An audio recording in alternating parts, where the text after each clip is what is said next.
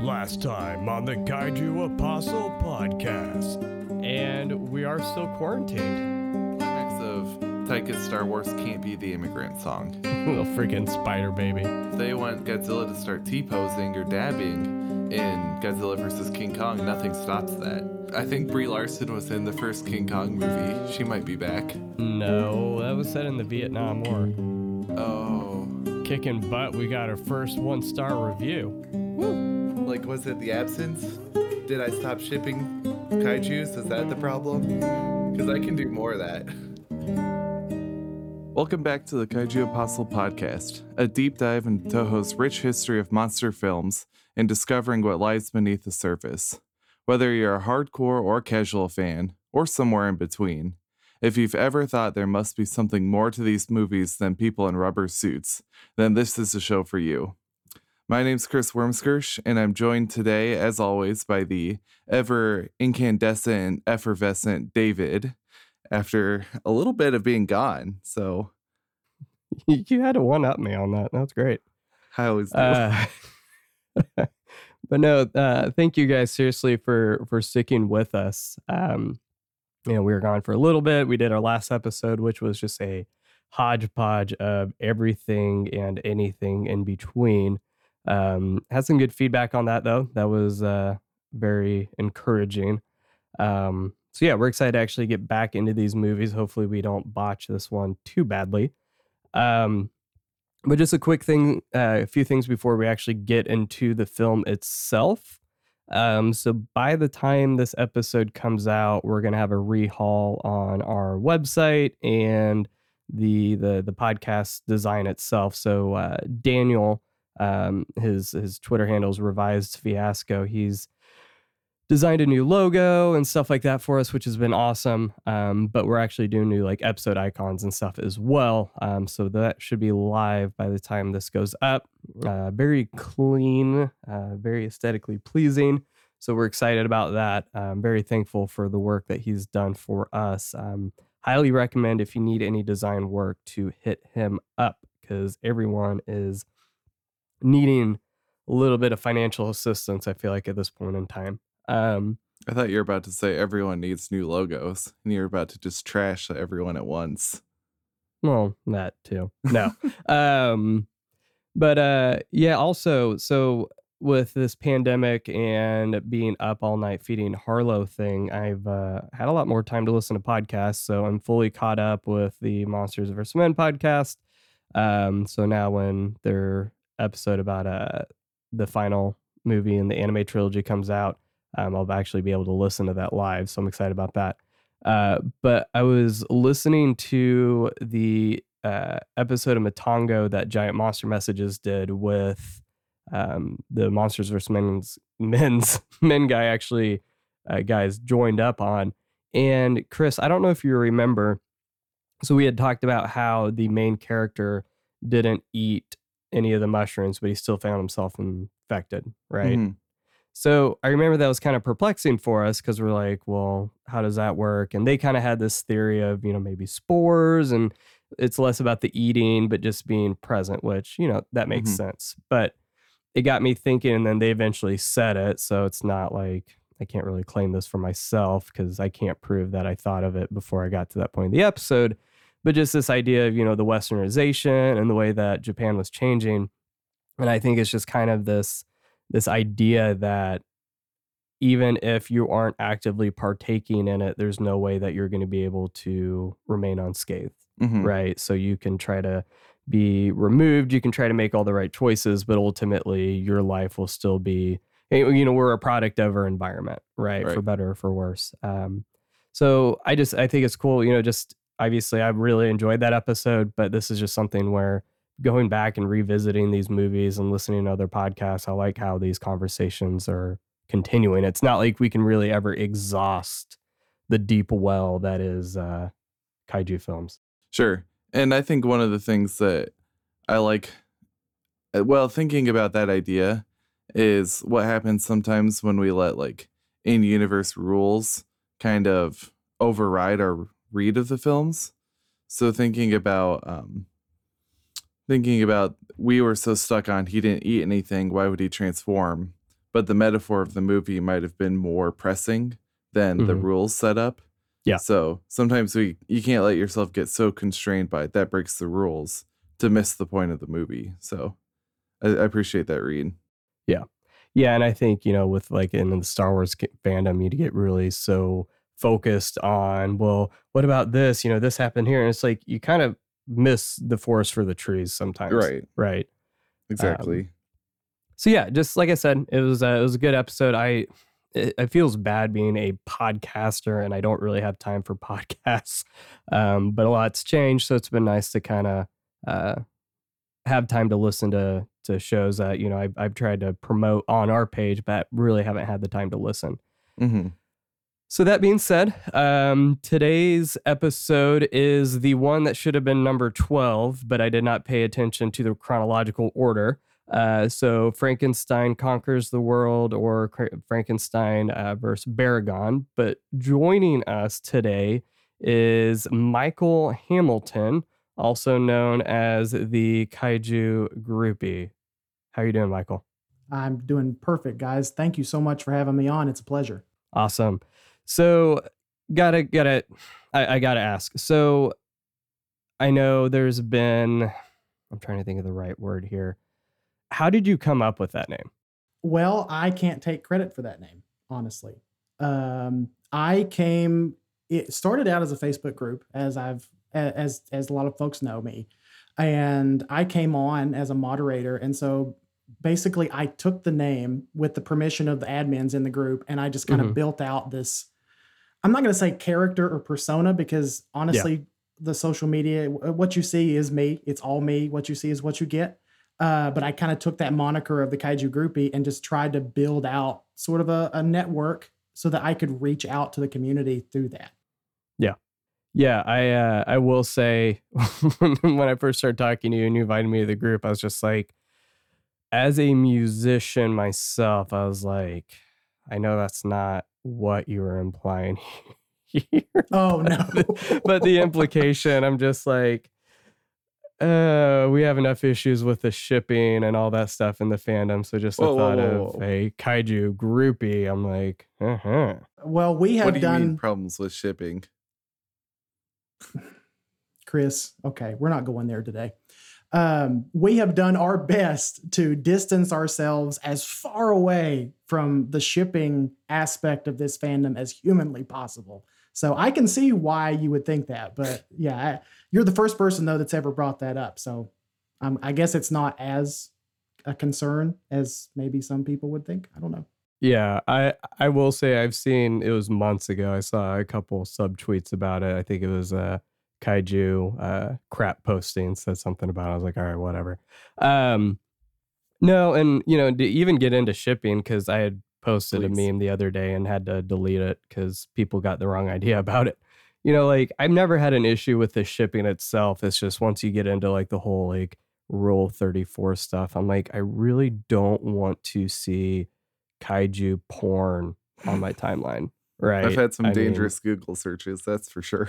I yeah, and you, know, it's you know, it's it's that like I've seen like Sonic stuff, and I'm like, okay, so I'm just saying like that's yeah, it's it's a very deep rabbit hole that uh, I I refuse to go down to, um, and I apologize for even bringing it up. So, Michael, tell us a little bit about your personal life, um, what kind of what you do, like what what would you say you contribute to the fandom? Because you know, obviously, you're you're trying to make a difference. So, you know, I honestly, I feel like at the end of the day, I feel like I don't even really contribute that much to the fandom. I'm just a fan who's enthusiastic about this genre of films.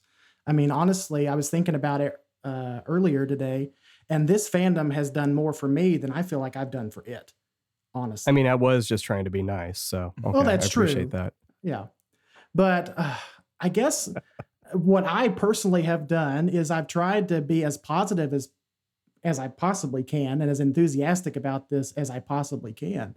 Uh, and along the way, maybe give a little bit of uh, education. I don't want to sound arrogant. I just don't I don't want to sound arrogant to to say that I'm educating fans because there's Mhm. fans out there that know way more than I do. Um, but what little bit of knowledge that I've acquired about this genre of film over the years, I want to share that with as many people as I can, especially new fans, uh, people that may have come in in 2014 or later that don't Mhm. necessarily know the rich history of kaiju and tokusatsu and, and all these things. And um, yeah, I mean, this fandom has given me so much. So I want to give it, I want to give back to it as, as much as I possibly can, you know, but I'm only human. So uh, I have made some mistakes along the way. I think the difference you're saying though is there's a difference between wanting to teach and educate Mhm. and then wanting to pontificate, right. right? So, I mean, every fandom you have that. You have the people who are just I mean, even if they say they're not obsessed with the lore, um, because that's kind of been a conversation lately, right? Is well, are you even a Godzilla fan if you only care about the lore and all that? And I've actually got a separate video I'm planning on getting into that discussion. Um, but like, there's a difference between just spouting out information, but then also, you know, kind of taking that time to teach and to educate and to Mhm. guide. And that I, I do see that with you, whether mostly in the Facebook group, because I know you're not super active on Twitter. Um, but you know, you do actually care about people, you know, not only learn, but learning at their pace, right? You know, we we have these expectations we put on new fans of, well, if I've been watching for eight years and they just got into it, like, why are you not partaking in it the same way that I am? And I'm like, dude, like, what? Mhm.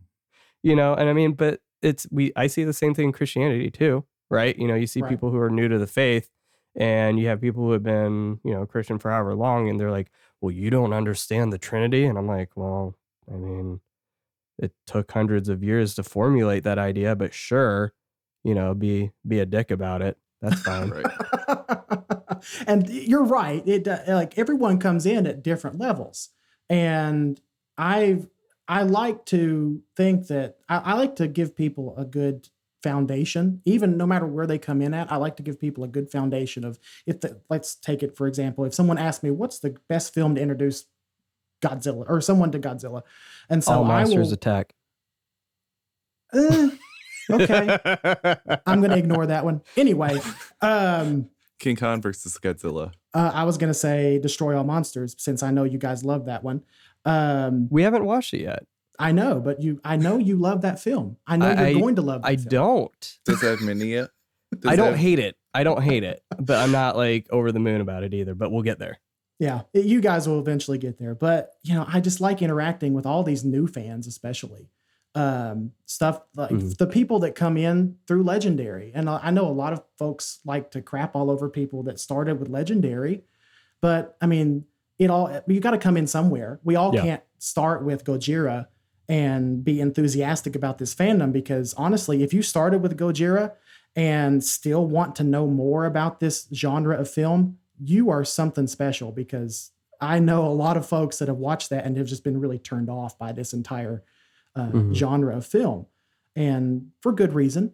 But yeah, I just like interacting with folks on their level, and I like having conversations with new fans who don't, you know, have not been around for, who have not been involved in this for 18 years, and then I, uh, and I like interacting with folks that have been around for the whole 65 years. That because Mhm. you can gain knowledge from both sides. I feel like. Absolutely.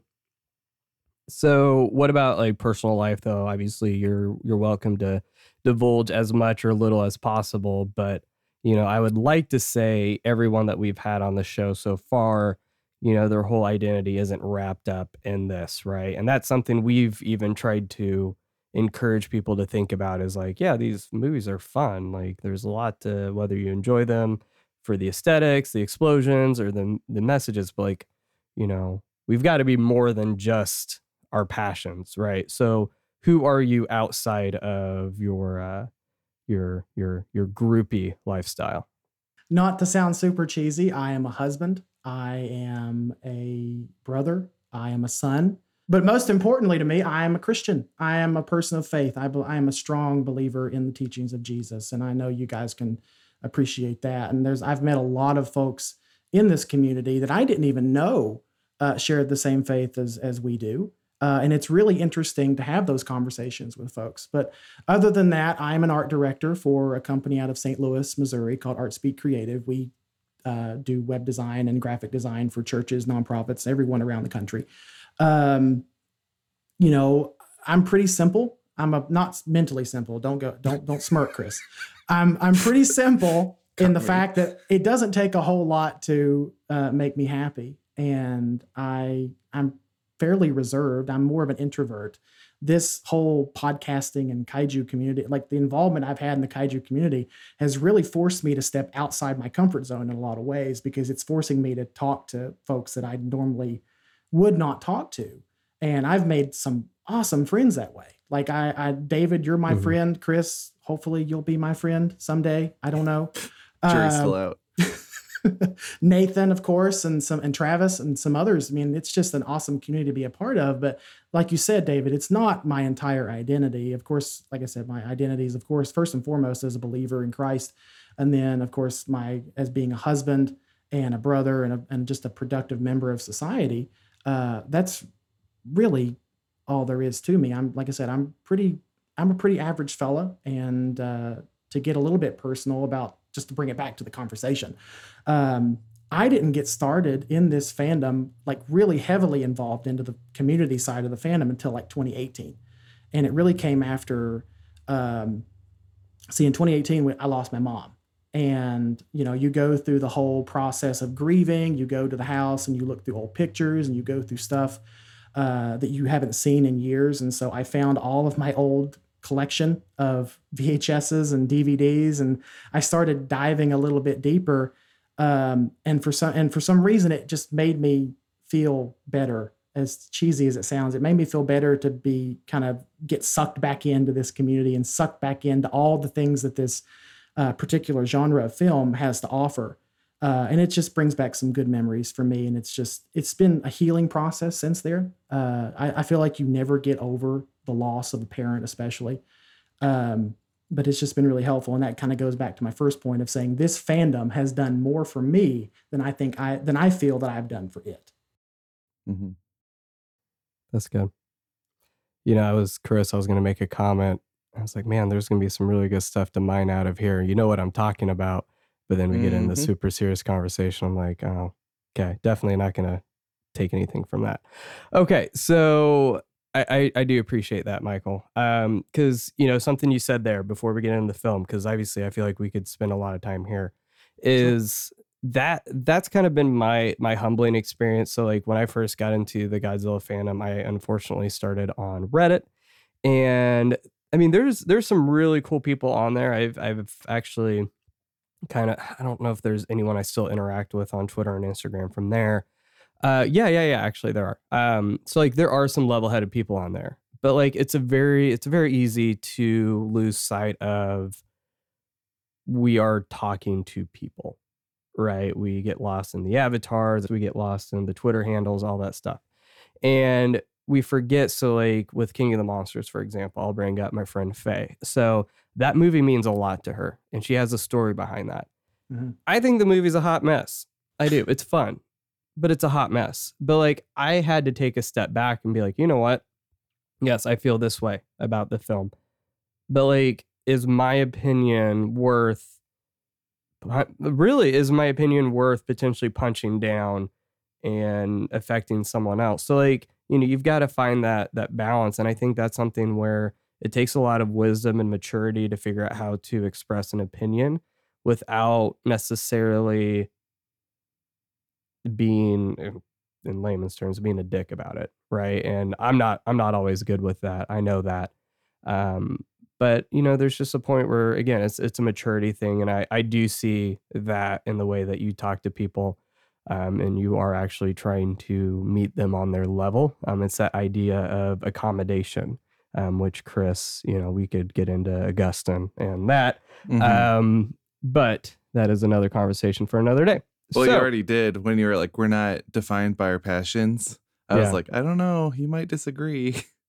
Yeah, that's true. no I, I think you're Um, right you're right you're not we're not defined by our passions we're defined by how honestly we're defined by how we treat people and that's really what we all i think you and you me and uh, david chris we all just kind of uh, try to treat people the way we want to be treated i know it's i know bringing up the golden rule is sort of elementary but I mean, it's really what it's all about, right?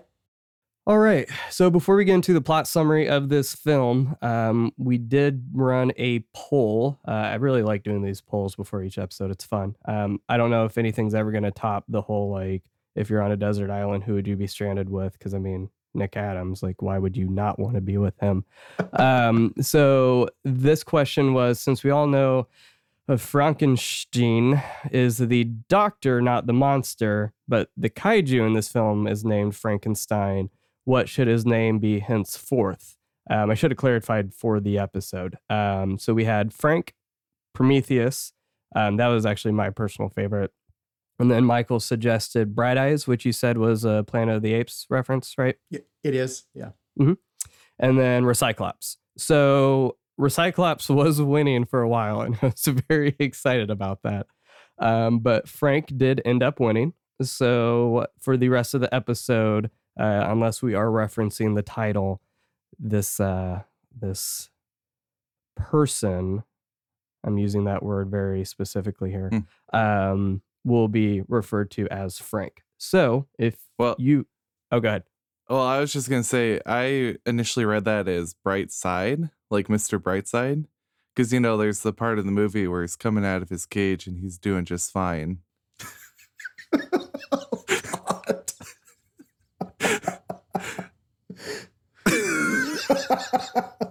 oh. So, David, do you want to carry on this episode without Chris? I'm about to get booted, so thanks for listening. All right. But yeah, if you could uh, do that plot summary for us, Michael, that would be great. Absolutely. So it goes like this uh, When a strange heart from Nazi Germany ends up in the hands of the Japanese and is irradiated thanks to the bombing of Hiroshima, what results is not a giant radioactive dinosaur, but a character unlike anything we've seen in the Toho monster universe up to this point. Our protagonists, faced with the discovery of Frank, have to decide uh, to what lengths they will go to maintain their code of doctoral ethics. Will the continual growth prove to be a problem, or can they keep him under control? And that's not even factoring in the fact that Baragon shows up just to add to the con- the continually growing roster of Toho kaiju. So, uh, set in a world with nuclear fallout, Frankenstein Conquers the World asks a lot of questions, but do we have the answers? Or will it take diving a little bit deeper to find what we need? Awesome. Thank you. So, staff will run through this, um, directed by Ishiro Honda. So, screenplay, a uh, couple cooks in the kitchen this time uh, Reuben Bercovitch, uh, Takeshi Kimura, and Jerry Sohl. Uh, even more cooks in the, kiddish, uh, in the kitchen, produced by Tomoyuki Tanaka, Reuben Bercovitch, Henry Saperstein, and Samuel Arkoff. Um, music is by Akira Ifukube cinematography uh, Hajime Koizumi, and then special effects uh, Tsuburaya is the effects director, and then we see uh, Teruyoshi Nakano is his assistant director here. Um, cast. So this is technically the first time we see Nick Adams in a film, um, well, a Toho film. So as Dr. James Bowen, um, but in the the Japanese version, uh, he is dubbed by Goro Naya. Uh, Kumi Mizuno plays uh, Suka Togami. Uh, Tadao Takashima plays Dr. Uh, Kenichiro uh, Kawaji. And then uh, Yoshio Tsuchiya plays Daigo Kawai. Uh, Jun Tazaki is Hideo Nishi. He is the police department director. Takashi Shimura um, makes a quick cameo as the army hospital doctor at, you said Hiroshima. I always heard it as Hiroshima. So uh, either way, you know what we're talking about. Uh, Kenji Sahara is minor role, but he plays uh, Dr. Bones' assistant. Um, Sumio Nakao plays uh, young Frank. And then Koji uh, Furuhata is the actual Frank monster. And then Haru Nakajima plays Baragon. So, a little bit of context trivia here. So, the first part here was taken from uh, Dave Kalat's book. So, I thought this was really interesting. Um, so, you know, the bomb was dropped on Hiroshima on uh, August 6th of 1945. The movie was released on August 8th of 1965. So, almost 20 years to the date, and it deals with the event. So, that was pretty timely there. Um, this would be the beginning of a very short stint of Honda and Kimura and Ifukube and Koizumi going on to do non-Godzilla films. Whereas we see uh, Shinichi Sekizawa starts teaming up with Jun Fukuda, um, which Chris will you're you're going to see a very a, a much different tone in these films moving Hmm. forward. Um, so they kind of get them separated out here.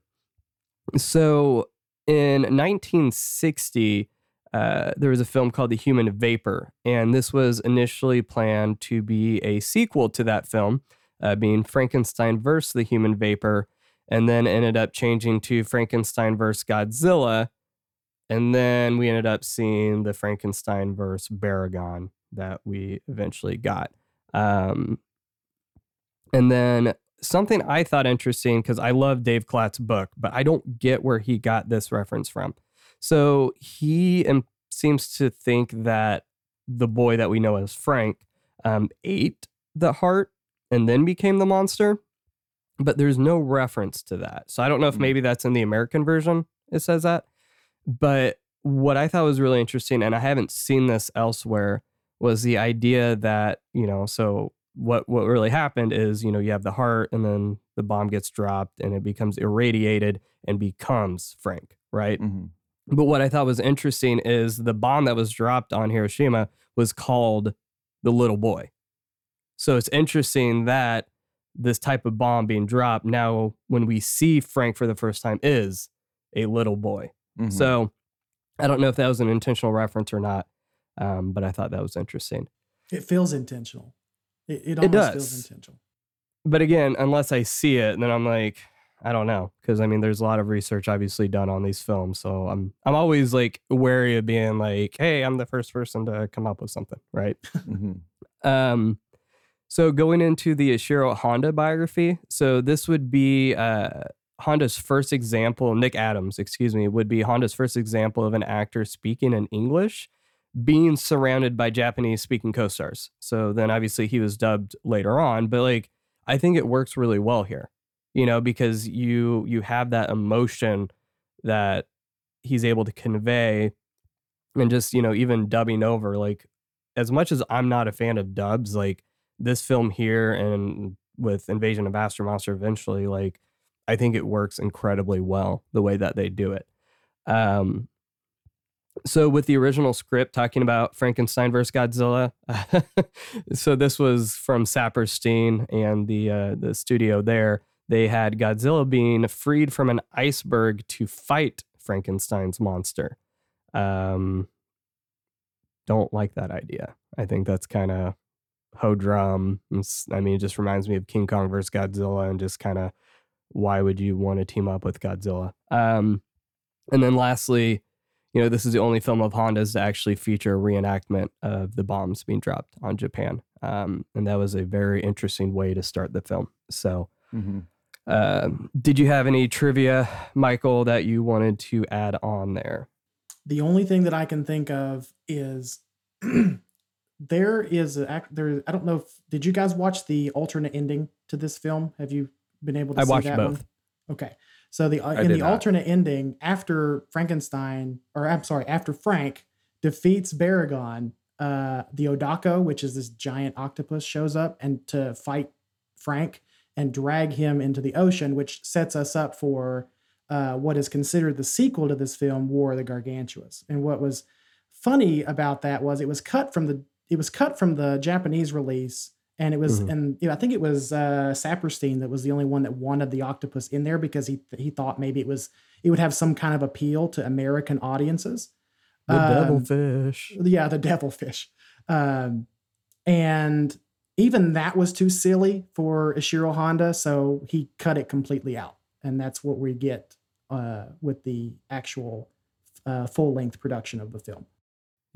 But then it, it was accidentally aired in Japan with that ending. Oh, ending. yeah, that's right. So that's why it ends up being like the the, the international version, which I thought Mm-hmm. was intriguing. Which version did you watch, Chris? Like, what was the ending for you?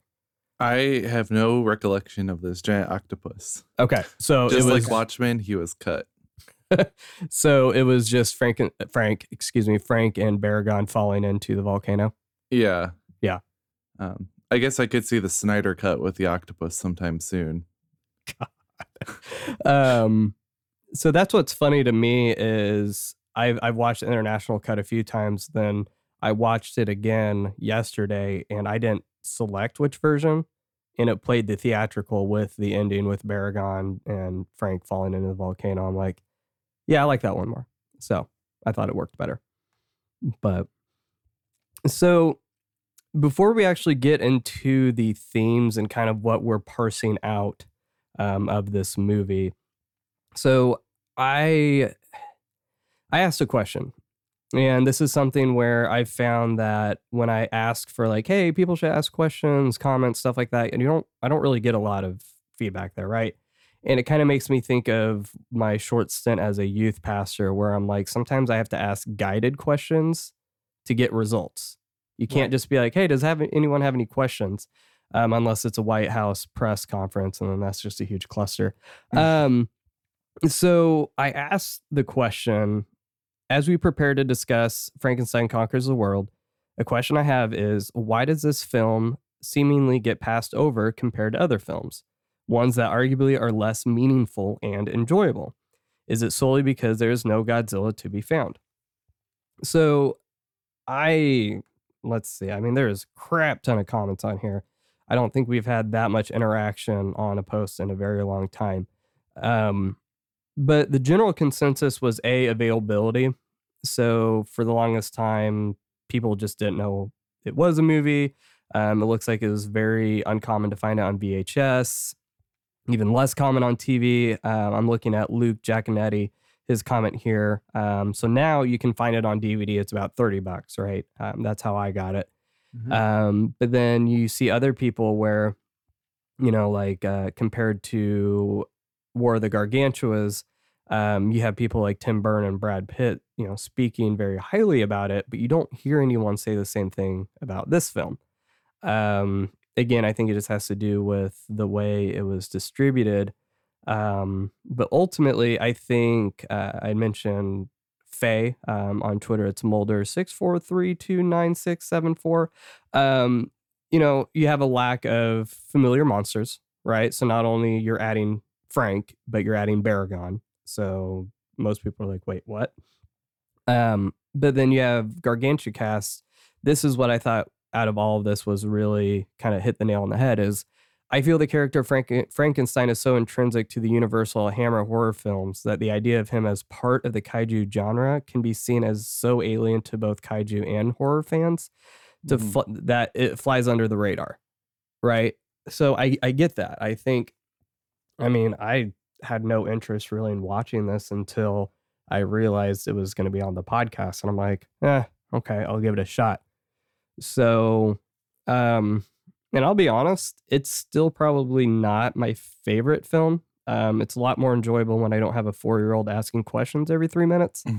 Um, but I, I kind of side with where the biography landed, where there's a lot of interesting thoughts. I just don't feel like we get the answers. You know, like there's all these themes that are brought up, but they're not really resolved in a satisfying way that I've seen in other films. But I also think that's going to be partially the American meddling going on. Um, so, what about you guys? Like, what did you feel like overall? Um, we'll start with you, Chris. Like with this film, and do you feel like there was something that was effectively effectively conveyed, or like how do you feel about this film compared to the others that we've watched? Yeah, I I had this feeling that so so just to go back to the last question, why does this one get passed over more? Mhm. If I were watching these films kind of on my own, like not for the podcast, I feel like I might have missed this one anyway because it doesn't have the word Godzilla in the title. So, um and when I heard it was Frankenstein, I was really confused because I was like, well, wait, that seems like straight that's like someone I know from outside. So like I would have thought of this as like a goofy like crossover movie, like the first version of the Avengers, where a bunch of different companies were coming together. But kind of the feeling that I was left with from this movie was more like, is this the first of a couple? Because it did feel a little open it felt like maybe later we were going to start addressing the mo- addressing the questions a little better. Mhm. But then they fell in a volcano, and I was like, okay, I guess not. They're dead. Um, what about you, Michael? I mean, what was it about this movie that made you want to be on this episode? Because I mean, as soon as we talked about having you on, you're like, I've got to be on this one. Um, because it is so unique within the roster of Toho films.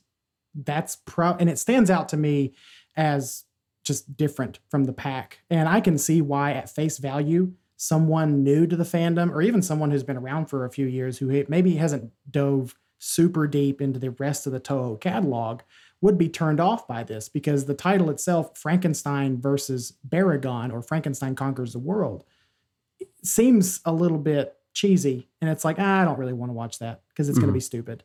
And like Chris said, if it doesn't have Godzilla in the title, a lot of there's a lot of fans out there that just won't touch it.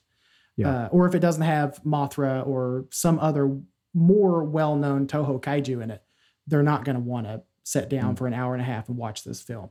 Uh, the reason I like it is just because it does come across as so different than what we've seen prior to this.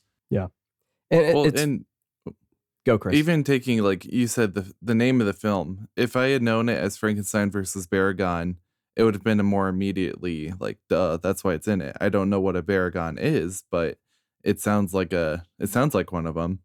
But Frankenstein conquers the world just on its face kind of sounds like a like it misses what Frankenstein's story was about in the original novel. Mhm. Like he didn't seem to be a conqueror. It really, if you actually read it, okay, I just sound like one of those guys by saying actually read it.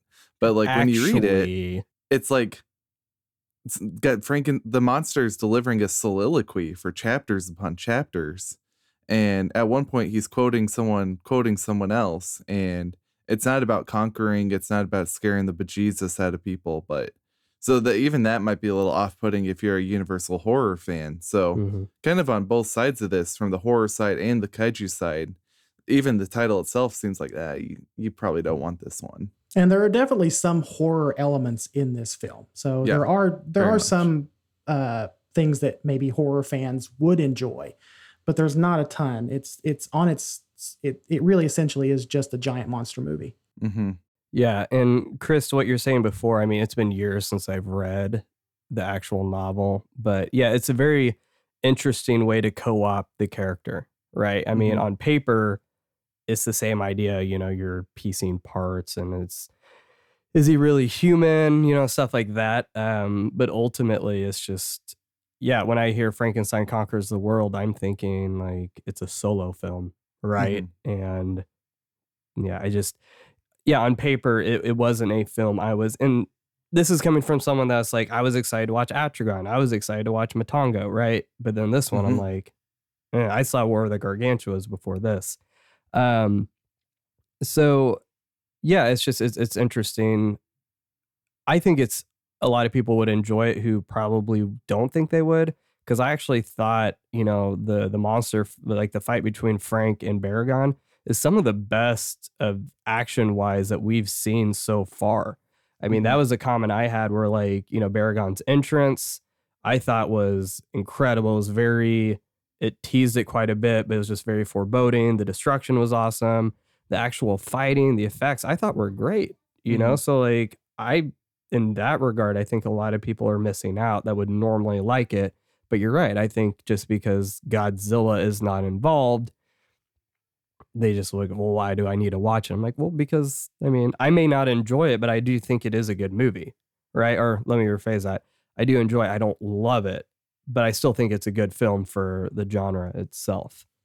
If you're already invested in this sort of this genre of film anyway, you're willing to overlook some campiness and some weirdness. So Mhm. I mean, I I Mhm. don't I don't foresee if you're already deep if you're already shoulder deep into this genre, you're probably going to find something to like in this movie. I think that's absolutely true. But maybe um for my sake really too.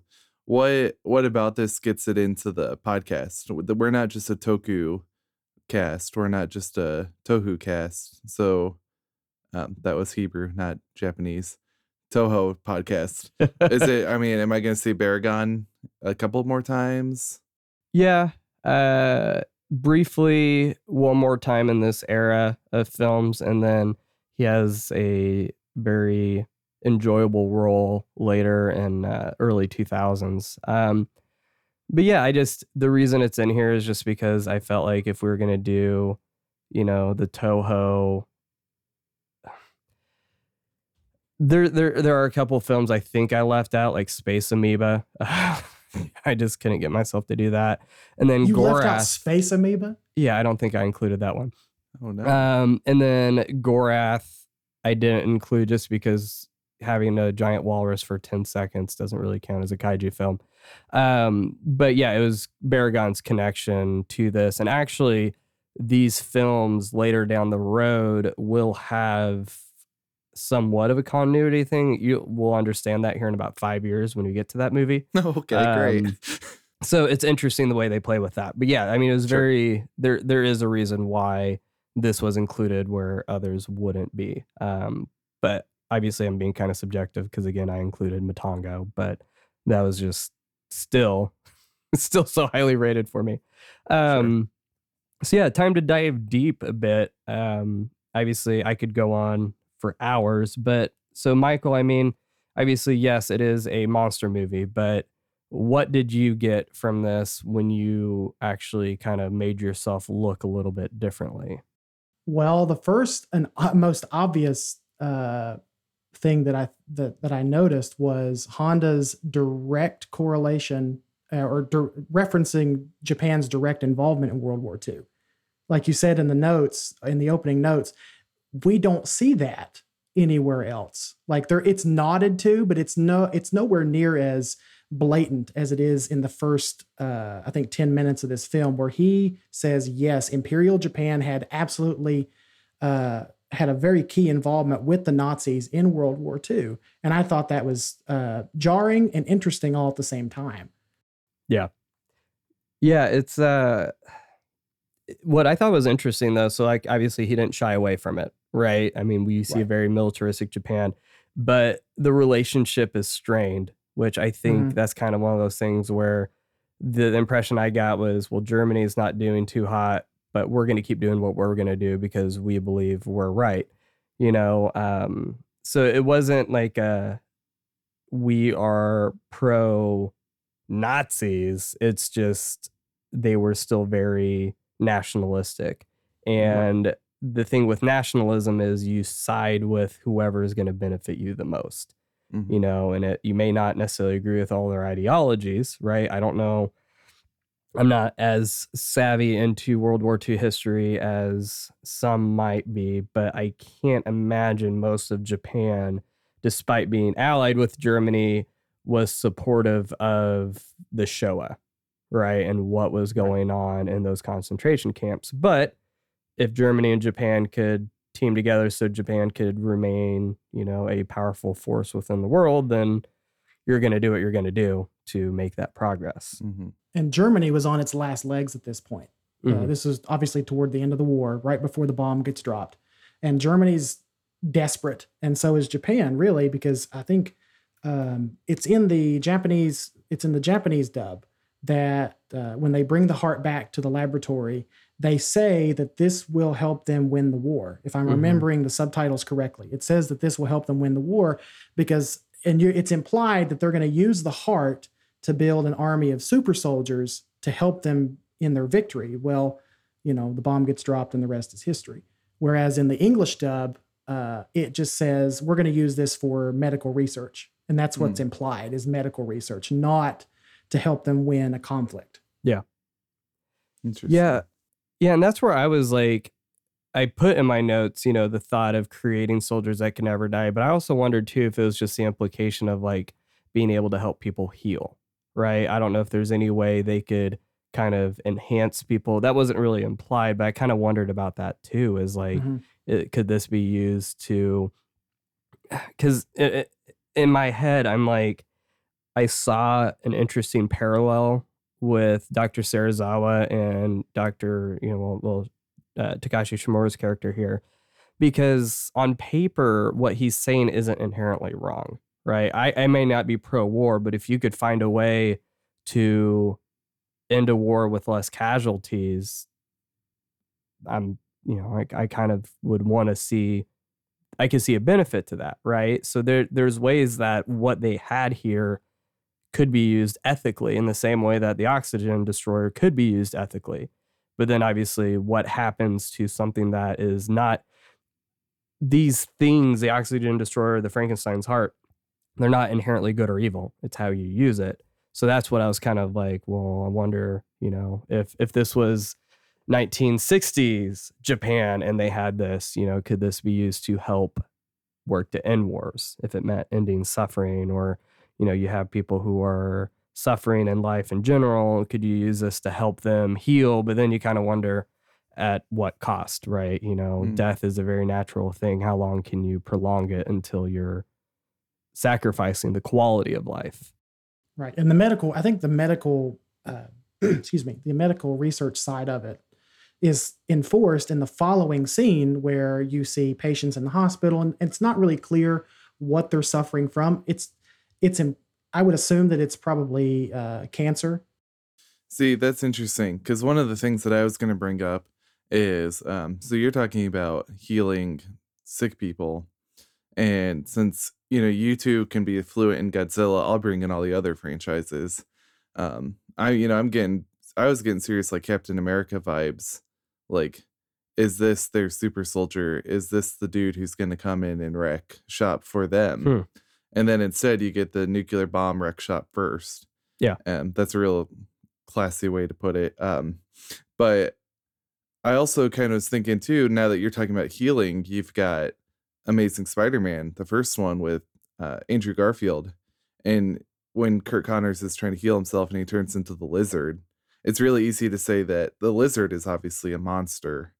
But um, I don't know if that is, is as easy to say about Frank, that Frank is automatically a monster in the same non human way that the lizard is. Yeah. Which I will be touching on here in a few minutes. Ooh, foreshadowing. I'm wondering though, uh, and I'll ask I'll ask David first. Um, if Frank is not supposed to represent the Hibakusha, the people that sort of were shunned in early Japan because they were infected and they had all kinds of skin diseases and things going on uh, health wise. I'm wondering if Frank was not supposed to represent those folks uh, in this film. Yeah, and I didn't see a lot about that.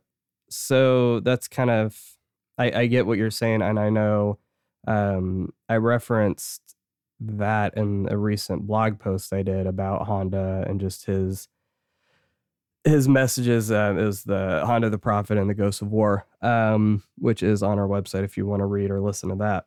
But yeah, I think there's an element there of you know Frank being the result of something he had no he didn't choose to be that way right and he's he's in a society that doesn't seem to understand why he is the way he is um Mhm. obviously they see who he is but i mean to be honest like I, I can't say i would be any different. Like would i take the time to empathize with him? Would i take the time to really try to understand what he's going through especially if he can't communicate it clearly right? I'm thinking about like Mhm. you know my two month old daughter where you know she's regressing in her feeding skills right now which is frustrating but she can't communicate that right? I mean she's two months old so am i taking the time to empathize with her and not get frustrated? So all that said yeah i think there is something here where you know there there is precedent throughout history of people who are physically um, maligned you know whether it's the the lepers in first century palestine um, or you're talking about here and they they are ostrac- ostracized because of that but rarely is it something that they themselves did you know and what does that say about society when we punish people for things that they didn't choose Mhm. I'm Well- I'm, ki- I'm I'm thinking about. Um, I'm sorry, Chris. Go ahead. Oh, I was just gonna say, it talk about scapegoating when Frank is blamed for all the problems popping up, and we find out it's actually Baragon. Like, you want to talk about scapegoating in World War II? You've got, um, I mean, just the Jewish community entirely is scapegoated as Germany's problems. Right. And in that, I mean, this movie if you were Girardian, you'd have so much to get into with mimetic violence and that sort of alienation of the Mhm. people who seem to be causing your issues, whether or not they actually are. So, Yeah, and we I mean we saw that in America too. You know, you had Japanese Americans who wanted nothing to do with Imperial Japan, and they were the ones still put in the camps, right? because they were bec- the ones here. Yeah. Yeah, and y- you're right. We're always looking to put blame and really, you know, the sins onto someone else without actually dealing with the implications of what is actually happening. hmm and to bring it back to a more modern context, I mean, I, I- bringing it back to like the the 9/11 tragedy, you know, Mhm. uh, people, Muslim Americans in this country Mhm. were blamed for something they had nothing to do with overseas by by some radicals. And same, and even more recently, the coronavirus. You know, Chinese Americans being Mhm. blamed for what the Chinese government did. Uh, so, I mean, it, it it happens even today, and I think it's interesting uh, the point that you brought up, Chris, about just sca- about scapegoating. Yeah, and and that's that's the tough thing too is with all of this. I mean, you're you're talking about the coronavirus, and um, so many of us deal with incomplete information, right? Mhm. So we can sit here and try to say, "Oh, this is what happened. This is what happened." You know, we have people who are. Um, I have a lot of acquaintances. I don't want to necessarily say friends who are espousing conspiracy theories, and I'm like, well, how do you even know? Like, I mean, you you barely even know how your body works. You barely even know. Like, there's so many things that we have little to no knowledge about. Yet here we are because we read five minutes worth or watched a 40 minute video on YouTube. All of a sudden, now we're experts, right? So uh, to me, there's there's a, a wariness of of speaking about something that we don't have full knowledge about. So again, Mhm. that's kind of how I with I take that back to what you're saying. Is this an analogy of that? I don't know because that's something I'm not super well versed in. But the point remains is that who Frank is does not meet societal standards. Mhm. And because of that, he's punished, right? And that that should not be the case because society and culture will always develop, it'll always change. You know, even within, you know, the context of the United States, what is now acceptable was not acceptable 20 years ago, you know, and there's a certain point where that's why there has to be some kind of standard that, you know, Mhm. transcends uh, culture. Um, Well, and if you even think about, um, and David, I appreciate your caution. And so I don't want to sound like I'm pushing that caution to a place where I'm going to speak definitively. Mhm. But thinking of the original Frankenstein novel or even like the X Men, right? Like if the X Men were at, at one point coded as anti racist messages, which turned into, um, like if the X Men stood at one point for people of other races, even though they're all white, mhm. they could stand for the LGBT community, people um, who are suffering from AIDS, like as social outcasts who need to be brought in. Like the whole point is being brought in. You could say that the movie does stand for these people, maybe from a retroactive read or even a death of the author postmodern read. So, I mean, that's just some of the way that film works is speaking on many levels, whether or not the author wants to do that explicitly or if we read that into it. Or we could just say screw postmodernism and say this is just a figural way of reading it, right? Yeah. Try to take a because postmodern, yeah. Anyway, um, but I think on that topic, this is kind of where I wanted to end the conversation um, because to me, you know, I, I feel like this is the most important message. Um, I will be bold enough to say that um, is that this movie really gets into the conversation of what makes a human and what human Mhm. worth is. Um, I mean, I, I so here here's kind of my my concern with. I wish this film would do more with it, and it doesn't. So this is where I've kind of had to read some stuff into it, um, which I mean that's not new for us at all.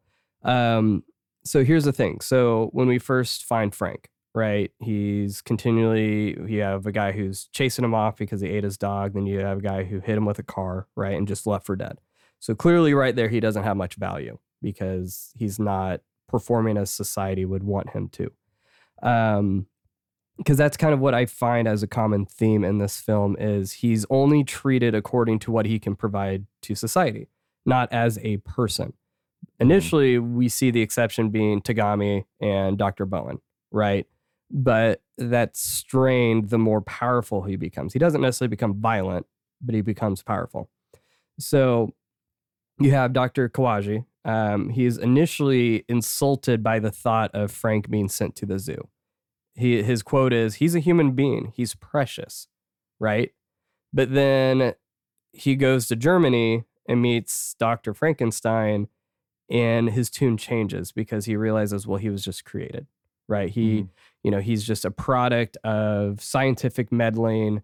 Therefore, the only benefit we have here is what could we what could we extract from him right um so immediately you know we have a change in tune of a conversation where uh, he says well he's not a human being anyway so tagami goes well you refused to let him be sent to a zoo by insisting he's a human didn't you but he goes but just as gorillas aren't human beings right now he's and she interjects he's like no he's a human being so was frankenstein but he wasn't an ordinary human being. He was man made.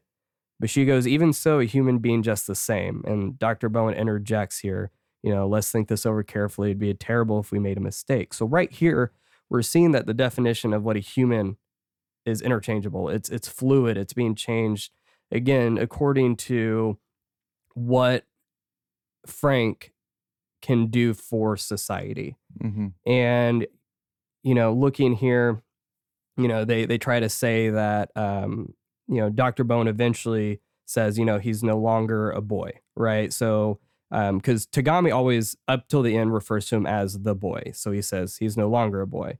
But then later you know he makes the appeal that well hopefully you know you don't kill him but it's not our place to say whether he should be killed or not. But previously in the film that was the whole thing is the sanctity of life. He was a human being. He shouldn't be killed.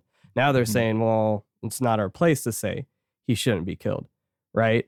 And then you know towards the end really the where they all end up is you know like uh, with dr kawaji he's you know he's determined that he is the frankenstein because you know his hand comes off. So just because they have his hand now he's resigned himself to the fact that it's okay to kill frank because Mhm. the implication is he has what they need. So because he says it right there you know he's right but we have his hand. We can still continue our studies with it. So my my concern with not the film itself but what it's trying to say is how do we determine the worth of a human life? Is it who they are? Is it what they can do for us? Is it what they provide to society? Is it their intellectual function? You know because my my thought is you know the the heart existed without the radioactivity right? Mhm. so it was already a thing. But now because he's affected by the radioactivity does that mean he's now inhuman? So what does that say about the other people who have been affected by the radioactivity? So you're talking about you know the hibakusha you're talking about these people in the medical gurneys. Are they now less human because of what has happened to them? Mhm. and why is he treated as an animal when he clearly has cognitive skills?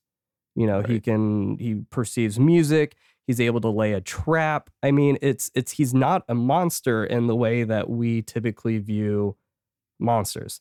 Um i do have to be right back because i didn't realize my computer is about to die. It went down 80% this whole time. On one second. Well, I guess he doesn't need to be present for us to talk a little bit. Yeah, you So- can say anything ridiculous here, and I'll edit it out. well, I was actually going to say something um, based on that.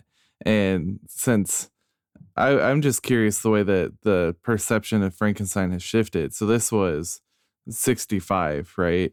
And then in 19, 1993 or 92, I think, you get the Sentai series Zyuranger, where halfway through they fight Frankenstein as one of uh, Witch Bandora's monsters. And instead of highlighting what it means to be human, as the novel did, as even this movie does, you've got the Frankenstein monster from Zyuranger as like invulnerable. So every time they kill him, he comes back stronger, imbued by power of Satan himself. So I'm really curious to see what happens in Japan, maybe or pop culture, that shifts Frankenstein from asking questions about humanity to this idea of vulner- invulnerability, where he's just invincible. Um, but what do you, do you think, Michael? There's any role of that invincibility in the movie? Like, does that play into the themes? I think it does. It does some, but uh, to David's point, it was he's uh, toward the end of the film. He he does show his more human side. And before David uh, had to jump off just for a second, I was gonna say I was gonna tack on to what he said. And this movie has not to get too deep into the political weeds, but it has a very pro life message. If you want to think, uh, if you want to think of it from that perspective, because like David said, like what what constitutes a human life really? Uh and it like i'm trying i'm trying to kind of weigh my words a little bit because i don't want to get too deep into it but um it doesn't matter how you get here but you're here now.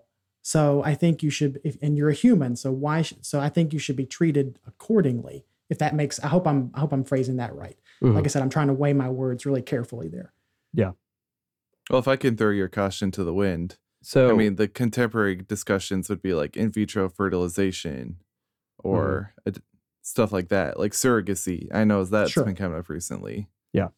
Like, does the fact that his growth was spurned by nuclear radiation stand for in vitro fertilization? No. But are they kind of contemporary philosophies? Maybe. Okay. And I, I actually that's kind of the stuff I want to get into. Um, but so what did I leave off saying? I can't remember. Me neither. Um. Uh, shoot. Like what? Con- I think you ended with what constitutes be- what constitutes a human being. Okay. So yeah, I mean, hopefully that makes sense because the thing is, and this is like I said, what kind of frustrates me about the film is you have the characters starting out treating him like he's human, and then by the end they've resigned themselves to the fact that like this is the most frustrating quote is perhaps the best thing would be for him to die. After Mhm. all, he's only a monster. And this is after we've seen the way that Frank, even with Dr. Kawaji, like he wants to try to salvage him for parts and he still saves him. Right. Mhm. And I Mhm. mean, that's it's it's interesting. And I don't think, as we've seen in Honda's films, I don't think he's promoting that. But I do think it's just the truth of the matter is humans are fickle. Humans, it's it's very hard to keep a consistent worldview. Right. Um, we are very to and fro. We are blown by the winds of change, you know, all of these things. And um, so before I get into like the theological implications of that, like where do you guys kind of stand on on all of that? Go ahead, Chris. Well, I, I think you're right. I think it's it's very strange that the movie by the end says, "Okay, it's time for him to die," and I think um, it it's just really curious because I can't get a, I can't get a get away from this Marxian. Um, what product are you giving to society? Mhm. Type of look. What value are you adding by what you can do? And when when they realize he can't do anything, uh, or when they come to the realization in their minds that he can't add anything, it's time for him to go. Yeah. Because it, like, yeah, he's a couple stories tall, but that doesn't seem to be the only reason he's rejected. Right. They. I think they. Uh, they just kind of treat him as a as just sort of a throwaway. When when he becomes when it becomes inconvenient to keep Frank around, that's when they just want to throw him away. hmm and we're shown toward the end of the film i think it's uh, mid mid battle with baragon where he finds kawaji and you know he shows empathy for him and basically saves him. So that's a very human characteristic. So there is a very human side to frank but still yet they they it's more convenient just to throw him away and kill him than to find out like what untapped potential could we gain from him staying alive. Hmm So here here's kind of my my thought with that is they make a make a comment about despite his age he's progressing as a child. Right? So they're not even saying that he's not human, it's just he's not able to communicate as clearly as he would, but he's able to do things. So Mhm. that's that's kind of my my my issue with that is I think about how, you know, there's arguments regarding like euthanasia and stuff like that for people who are, um, I mean, I don't know the right terminology here, so I apologize, but what's commonly referred to as like Down syndrome, retarded, uh, disabled, stuff like that, where these Right. people are considered as having lesser rights, where you know, if you think your child's going to have Down syndrome, you abort the child, um, stuff like that, right? Or Right. you know, without getting into the actual ethics of abortion itself, um, I know you know there's arguments for like late term abortion, but then I've had friends who have had preemie children who are 23 weeks old, and I'm like, well, they're very clearly a human being. So Right. there's there's an element here where he didn't get to choose whether he wanted to die, and people were trying to make that choice for him. But it's clear that he, even if he did not fully understand, there was still again some cognitive happenings going on, right? Um, Mhm. Maybe not up to speed as what society thinks it should be. Um, but again, this is where there's kind of a decision being made for someone that they're not able to make for themselves. Um, but the problem is what we're talking about with society is society always changes, right? Mhm. So there has to be a standard. So my concern was what defines a human being? And Mhm. as Christians, it's that we are made in the image of God. Now, in patristic theology, Chris, and I've been reading a lot lately. So, um, so in patristic theology, you have the distinction between the image of God and the likeness of God. Mhm. Um, in the first couple centuries, the argument was that you know the the the likeness is more of like um, the ability to develop virtues. But in the book on well, it's a collection of homilies by uh, Saint Basil on the human condition. Um, you know, he's very clear to say that the image of God is not physical anatomy, right? So he Mhm. says, you know, put away from your heart unseemly fantasies. Do not imagine a shape in regard to him. Nothing is with God as it is with us. So for Basil, the body is an instrument of the human being, an instrument of the soul, and the human being is principally the soul in itself. So for Basil and other patristic, so when I say patristic, it it's defined as church fathers. Um, some people feel like that's gender reductive, but unfortunately, there just weren't a lot of female theologians at that time. So that we know of. Yes, I mean you actually had you know like Macrina the Great um, and stuff like that, but like yes, The it's Desert just Mothers. Mhm. It's just who have we chosen to record and who did they choose to record? correct. Yeah, what have we found? Um, So anyway, with with patristic thought, you know, again, it's the idea of the the image of God is this inner being. It's our soul. Um, for Basil, it was the ability to reason, right? Um, he also saw it as the ability to rule, not like lording over things, but being able to, you know, take care of animals, or like more importantly, how do we rule over our own passions? And we even see that with Frank, right? He's able eventually to learn how to make decisions that, you know, with, you know, Dr. Kawaji, he wants to harvest him for parts, but what does he do? He he chooses to temper a passion and save him. So we see a volition there. Um, you know, other patristic theologians saw the image of God being self determination, um, the ability to create. And again, the likeness was the ability to develop virtues. But I felt like the most succinct definition of the image of God, um, and I, I found this in uh, Alister McGrath's book on uh, theology, is uh, Lactantius, I think is how you pronounce his name. Um, so he wrote this in the fourth century in his Divine Institutions. Um, so he argued that being created in the image of God established the common identity and dignity of all human beings, leading directly to a series of political doctrines concerning human rights and responsibilities. So, and I quote, I have spoken about what is due to God. Now I shall speak about what is due to other people. Although what is due to people still equally relates to God, since humanity is the image of God. The strongest bond which unites us is humanity. Anyone who breaks it is a criminal and a parasite. Now, it was from the one human being that God created us all, so that we are all of the same blood, with the result that the greatest crime is to hate humanity or do them harm. That is why we are forbidden to develop or to encourage hatred. So, if we are the work of the same God, what else are we but brothers and sisters? The bond which unites our souls is therefore stronger than that which unites our bodies. So again, we see intrinsically not a Gnosticism that the body doesn't matter, but ultimately that it's the soul that is our identity. Because, you know, let's say our, our body is weakened, right? Basil talks about that where our body will age and change, but we ourselves are still the same person. We may Mhm. develop, we may change, but our our soul, our essence, we are still who we are. So I look at Frank and I'm like, he started out as a human heart.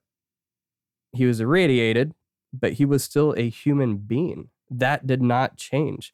His his just because he was not able to uh, give to society, just because he could not comprehend things the same way, just because he was not able to, you know, there's a laundry list of things does not change the fact that he is still a human being. He he is a product of very unfortunate circumstances, but I think about, I mean, I was thinking about how with my daughter, if she was not able to make it as far as she did, um, they were going to hook her up to a machine. Like, if her ability to function in life would have been inhibited, does that mean she would be less human? And no, she would not. So uh, that's this movie like hit me really hard because I'm like, there's so many people in our lives, you know, we we we find things that we say, well, this isn't human or whatever, but like how do we define that apart from the fact that I believe it's, you know, we're we're made in the image of God. And it doesn't matter what we what we do, what we say, what we provide, what we're able to contribute. If we are made in the image of God, then we are human. And that should be enough as, you know, what the quote I just read, you know, to forbid us to develop or encourage hatred. And obviously we did not see that um, with this movie at all. As badly as I want to, I cannot even top that.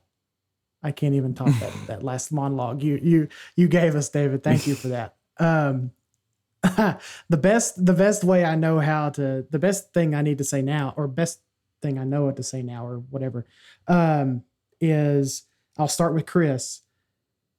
Let's play the what if game just for a second, because I know a lot of us in the fandom love to play the what if game, and um, so if if a creature or a person like Frank showed up now, given our sort of our societal norms and things that we that our geopolitical uh, stuff that's going on right now and how we operate, how do you feel Mhm. like he would be treated? From a safe feet of six or safe distance of six feet, I think we would. Um, no, I. There's probably.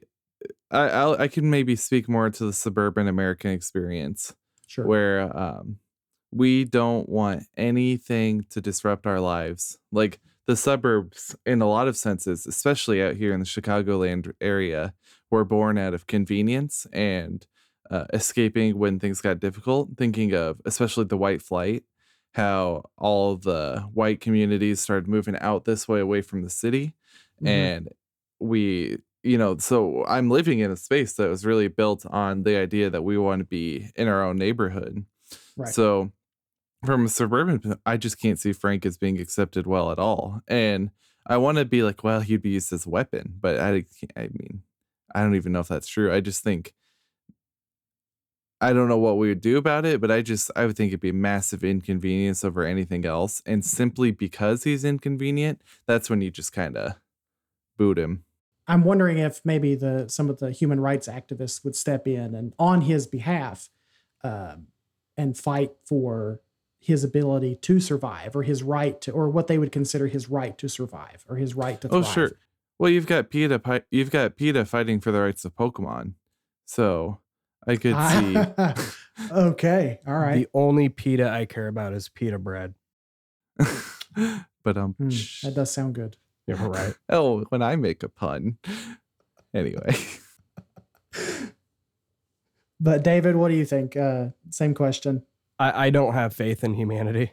I don't. I, I'm not. I'm Okay. not cynical, but you know, I'm thinking here as you're saying all that. Like, I mean, we used to consider Black Americans as three three fifths of a person, right? I mean, Sure. we don't really have a good track record of treating, treating people as humans. Um, again, that's why I feel so strongly about the Christian faith because it's something more than just what we would perceive a person as. We have to choose to see them as the creator, uh, not only sees them as he also created them. Um, mm-hmm.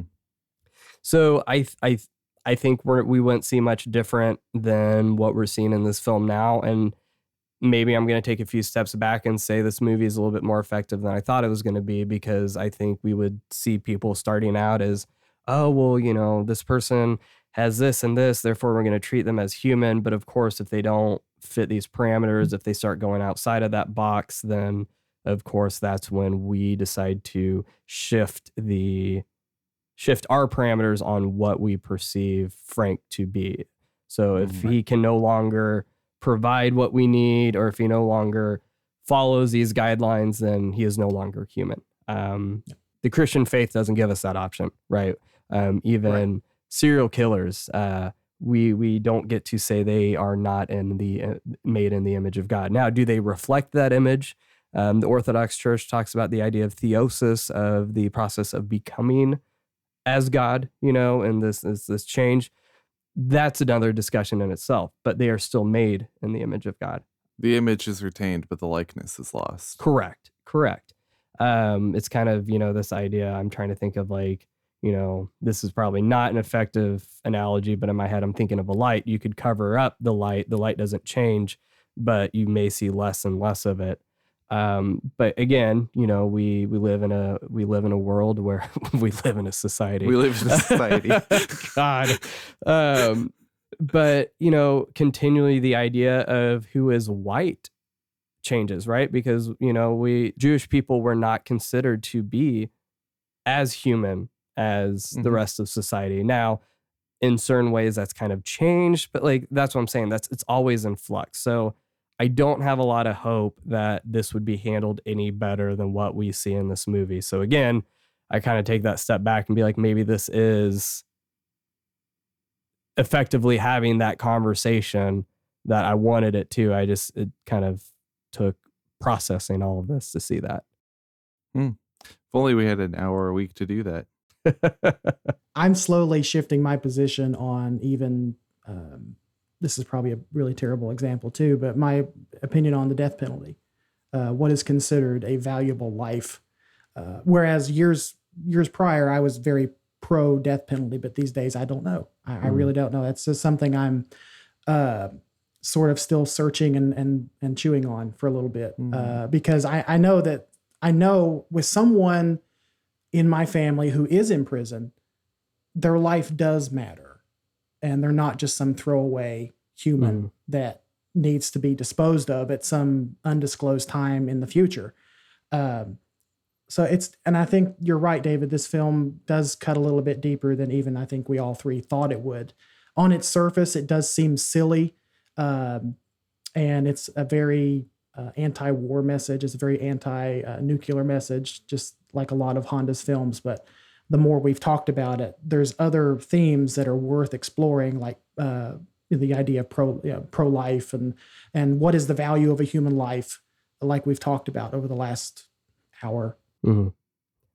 Um, regarding the death penalty, I will make a quick comment. Um, apart from the fact that the early church was very vehemently against it, um, I'm going to leave a link on our website and in the show notes um, about a relationship between someone sentenced to death, uh, Kelly uh, Gissendaner, I believe is how you pronounce her name, and her relationship with uh, uh prominent theologian uh, Jurgen Moltmann. Um, but that has been, even though I was pretty anti death penalty for a while, um, that story right there is kind of what clinched it for me to reaffirm the value of all human life. Um, you know, I, I've been very clear that in my pro pro life stance, it's not a uh, anti abortion stance. It's a pro uh, cradle to grave um, belief. Um, I think if life matters um, in the beginning, it needs to matter in the end. Um, but that's another conversation in itself. So, um, Does anyone have any random thoughts before we get into questions? And uh, I think, yeah, just questions. We didn't have any comments this time. Mm-mm. Let's do it. Okay. So, random thought, by the way, um, if they ever redid this film, uh, the German doctor in the beginning, uh, I think needs to be played by David Harbour. Um, he just reminded me of that immensely. Now, why would they remake Russians this film? I don't know, but that was just like, oh man, that totally looks like Hopper. Okay, We'll get that remake before we get King Kong vs. Godzilla. Anyway, first question. I love how you Oh. can never get that right. Um, so, first question, we just have two this week um, from Pongo Boy 96 on Instagram. Uh, what if Baragon won the fight? My thing is, depending on which version you watch, I mean, who really won? Nobody won. Exactly. I feel so, like nothing would nothing would change. Yeah, no. Uh, if Baragon actually did win, though, I mean, everyone would die because they wouldn't be able to stop him. So he'd just keep eating all the chickens and horses, and they would uh, the livestock um, economy, I guess, so to speak, would plummet. Uh, Japan would spiral downwards, and it would just be complete, complete chaos. So yeah, it would not be good. And we would get the sequel Baragon versus the giant octopus. Anyone else have thoughts on that one? Okay.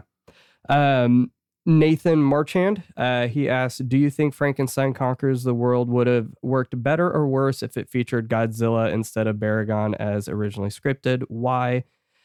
As I mentioned before, I just thought that idea was super lazy. It's, I mean, granted, I'm not against American filmmaking by any means, but you know, it's uh, definitely the idea of just waking Godzilla up from an iceberg. I'm like, well, first of all, he's already been an iceberg to begin with.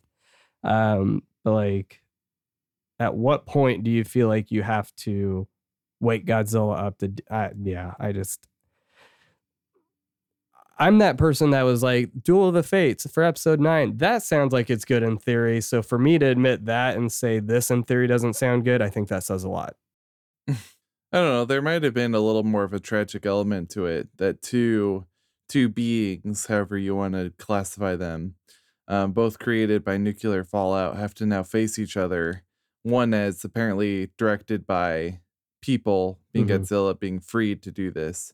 There might be something about that, like nuclear, nuclear, nuclear castouts, nuclear victims being forced to fight one another. There could be something about that, but um, I would say that yeah, it would be Godzilla for the sake of Godzilla, but you know, I'm looking at another five years of these movies, so it's not as if that's the biggest issue the franchise has to face. I guess I just don't Yeah. have enough faith that the production company that wanted to add an octopus to the end of the movie would be able to handle that topic well.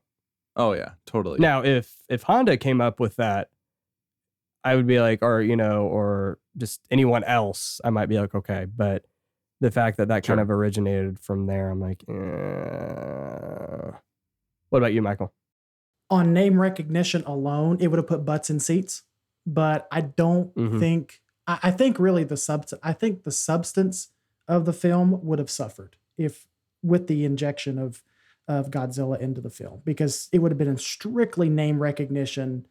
And honestly, I, I don't know if it would even help the Godzilla brand at all for him to face off against uh, Frank. And really, who in that battle would be the protagonist and who would be the antagonist? Honestly, Frank would have been the protagonist and Godzilla would have been the antagonist because humanoid characters or kaiju seem to be more sympathetic than a Mhm. giant fire breathing lizard. So yeah, just as a rule, even if they're Yeah. dicks, they're still even, yeah. Very true. Very true. So yeah, I mean, Michael, thank you so much for joining us for this episode. Um, like I said initially, I mean, I, I wasn't really sure how I would feel about this movie um, when you agreed to do it, just because I'd only watched it with my son. So of course he's, "What's this? What's this?" Um, but this ended up being uh, a lot deeper than I thought it was going to be. So uh, I really appreciate you uh, jumping on. Is there anywhere that people can reach out to you on the social medias? Sure, you can find me at the Kaiju Groupie Facebook group. That's where I'm hanging out most of the time. Uh, on the Twitters at the Kaiju Groupie 54 and on Instagram at the Kaiju Groupie. I'm also a co-host for the Kaiju Weekly podcast with our good friend Travis Alexander. Uh, we publish episodes every Wednesday, and we cover all things kaiju and tokusatsu from intermediate level to, and we like to focus mainly on introducing folks who aren't necessarily familiar with kaiju and the genre uh, to these films. So yeah. So yeah, thank you again, everyone, for tuning in to the Kaiju Apostle podcast. If you like what you heard, have a comment you'd like to share, or even if you disagreed with us, make sure to let us know on our Twitter or Instagram pages. Our handle for both is Kaiju Apostle Pod, or you can email us at contact at thekaijuapostle.com. You can also follow Chris and all of his tweets about Star Wars on Twitter at Chris Werms, W E R M S. Um, I don't use my personal account that I just made, so I won't bother with that. So, lastly, since there are a lot of Godzilla podcasts out there these days, it would mean the world to us. If you do enjoy the show, please leave a five star review over on iTunes to help us get higher on the charts so more people can find out about us. Uh, until next time, since we have not come up with our own catchphrase yet, try, Try to, to stay, stay alive. I think we did that better than they do.